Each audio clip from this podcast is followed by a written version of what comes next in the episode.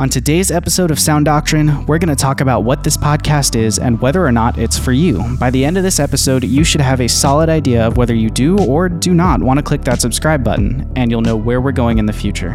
I'm not going to waste any more of your time. We're going to dive right into it. There are a couple core beliefs that really motivated me to make a podcast like this. This is a uh, podcast for technical artists in the church, but it's a ministry focused podcast because I think that there is a fundamental disconnect in the minds of technical directors and the people serving on their teams between what they do and the ministry of the church that they serve in.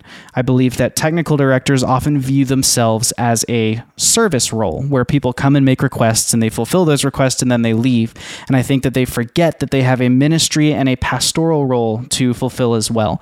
And because of that, I wanted to explore the implications of that connection. And that is why this podcast exists. So if you are a technical director, if you are a technical artist in the church and you want to go deeper, you want to explore explore what your role really means and perhaps grow a little bit, this is the podcast for you. I'm going to have conversations with lots of people, not just myself. And there's actually a second chair next to me here for those of you watching the video on YouTube that is empty at the moment because there's kind of a pandemic happening. But at some point, I will bring in uh, Brady Bowens, a friend of mine who is a technical director at a local church, and that will that will add some add some flavor, if you will, to the dialogue here. So you won't just be hearing my voice or Zoom calls. But times being what they are, Zoom calls are going to work just fine. And for this episode, it's just you and me, buddy. So who am I? My name is Josh Hughes, and I have about 13 years of live production and video creation experience. And I spent about 10 of those in churches. I started serving at churches when I was in middle school in band and technical capacities and kind of grew as a technical artist from there into eventually taking a staff role as a technical director for a church of about a thousand, just under a thousand people, which I did for four years. Over the course of those four years, I grew from just sort of an audio engineer who knew a little bit about lights. I grew into the video and the slides and, you know, really the deeper aspects of the technical understanding to where now now I run a company that resources churches and nonprofits, and we, you know, install broadcast video systems, we tune sound systems, all the way down to we do produce services. You know, we provide audio services and video services and things like that, and because of that kind of rounded experience, I've seen a lot of different churches, but I've seen a common theme among all of them that comes back to why this podcast exists. I always see technical directors and their teams viewing themselves in a service capacity, and they don't necessarily think of themselves as ministers or as pastors. And I want to challenge that. And that's why this podcast exists, because we're going to challenge that idea. And here's the fundamental challenge if you're a technical director, you are overseeing a team of volunteers. That makes you a pastor.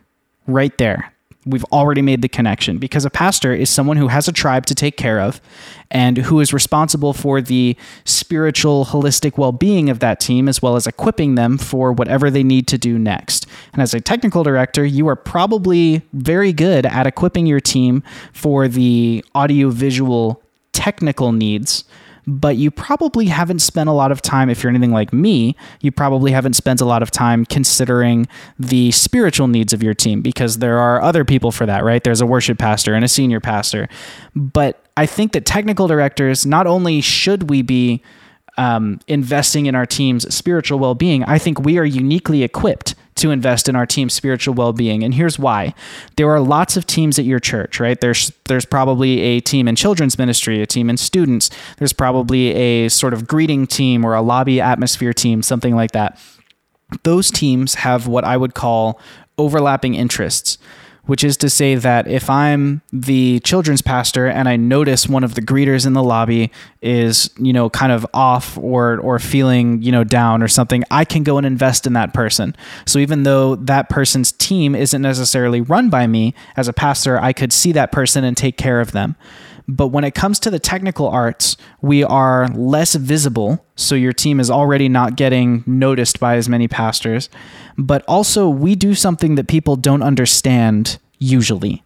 And that's different from all of the other team roles because I can look at a greeter in the lobby and I can understand what they're frustrated about. But someone could look at a sound engineer and not understand what's wrong or why that person is feeling tension or frustration. So, as a technical director who understands that situation, you might be the only person who can detect burnout before it happens in your team. And especially if you're at a larger church where you have a worship pastor who's got a band of, you know, 15, 20, 30, 40 people that they're managing, to do all of that and then also take care of a technical team of 7, 12, 21, however many people you've recruited, the that's a lot to ask of one pastor and it's a lot of knowledge to ask one pastor to have. I think it's important for a worship pastor to understand the technical side of things. But as a technical director, you have the inside track.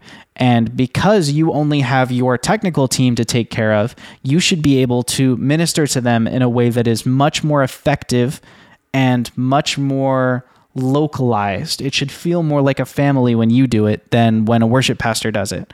I also hate the term worship pastor because worship is not about music, but we'll get into that in a future conversation, I'm sure. I've got lots to talk about. Um, and I'd rather talk about that with someone else so that there's more than one opinion in the room.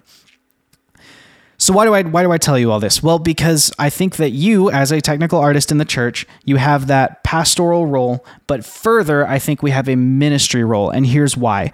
Um, if you've ever gone to a concert, if you've ever gone to a live production of any sort outside the church, then you know that there's a difference between a concert that is a spectator experience and a concert that is a shared experience. All the good concerts are shared experiences where you feel like you're participating in something with that artist or that band or that that choir or whatever you're there to see, that comedian even. And the difference is the interaction between the stage and the room.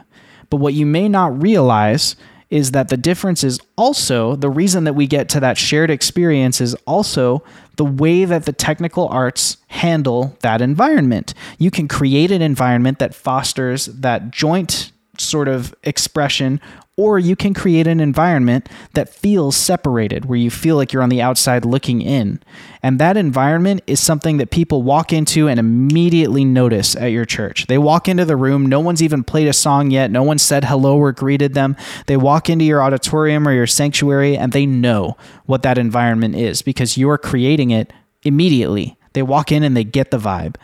And that's an important role that if we get this wrong, people are going to have obstructions to engaging in worship and glorifying God, right? We get together on Sundays not because it's the prerequisite of being a Christian. We get there to celebrate and we get there to glorify God as a group. So when we come together to do those things, when we try and fulfill that role, we want everyone to participate because they can worship on their own time as well, but this is a unique kind of worship. The only purpose of actually getting together for a church service, the only reason that this would matter is because when we're all together, we can collectively bring glory to God. That's different different from our personal walk where we might be worshiping God, you know, throughout the week or um, doing other things. You know, we, we can worship God by studying and we can worship God by doing, you know, charitable acts and we can worship God with all of the spiritual disciplines.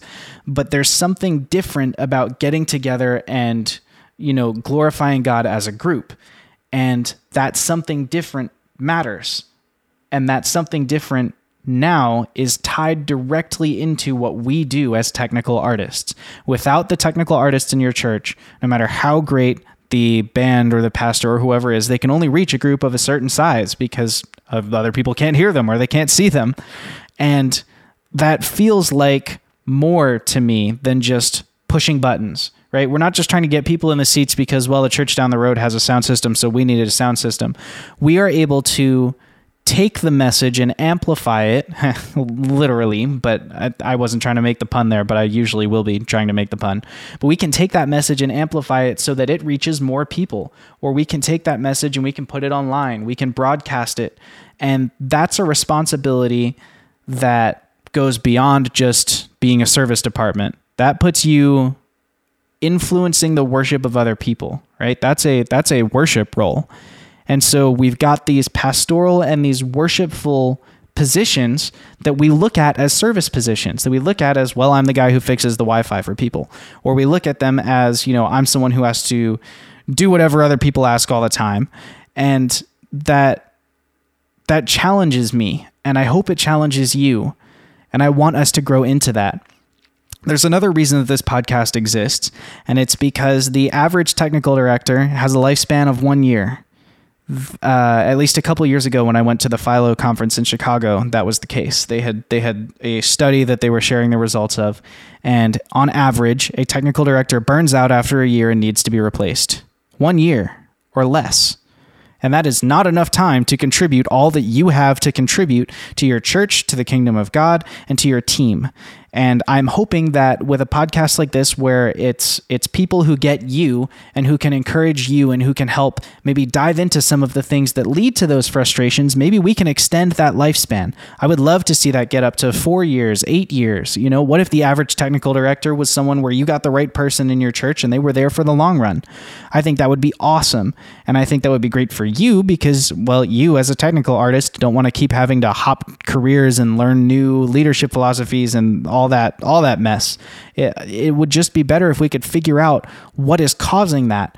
And maybe the reason that technical directors are burning out and leaving is because they are focusing so hard on one aspect of their job and not thinking about the ministry and the pastoral aspect on the other side. And that's, I think that that's something that maybe we can challenge and maybe we can grow through. So, by having these conversations and by exploring these dialogues, I'm hoping to kind of break through that kind of mental barrier that that deadlock that we might run into. And it's not going to be just me. I'm not going to sit here and this is not the school of Josh Hughes. I don't want you to sit there and just learn from me and, you know, I impart the wisdom of the ages unto you. I'm going to have other people here. Like I said, I'll have a co-host eventually. Um, but I'm also going to be having Zoom conversations. You know, I'll interview people. I will go out and find, I'll talk to you. That's fine. Um, I want to get lots of opinions and philosophies and, and viewpoints into the room so that we can take from it the overall trends that maybe help us to do this ministry thing better that can the the technical arts as a ministry position is just something that I don't see explored many places. I think there's lots to learn. I think I'm going to be growing with you. This is the beginning, not the end, right? I'm not at the end of my journey. I'm not here to um, to preach at you. I'm starting a journey with you and I'm asking you to come with me and learn and grow and see where this goes. So, hopefully, that has all kind of made sense. Um, I've already tried to record this episode of the podcast once and realized that I don't have an ending. Like, I don't know how I want to end these episodes. But if you're watching on YouTube, it would really help me if you hit the subscribe button just to show me, hey, I'm interested in continuing. Um, and if there's stuff that you are struggling with, feel free to drop it in a comment and let me know. I will explore those topics. I want to grow with you. So, yeah, I mean that's that's pretty much it. Now you know who Sound Doctrine is, what we're all about, you know where we're going. The only real question left is, are you coming with us? I'm Josh Hughes. I hope to see you in the next episode.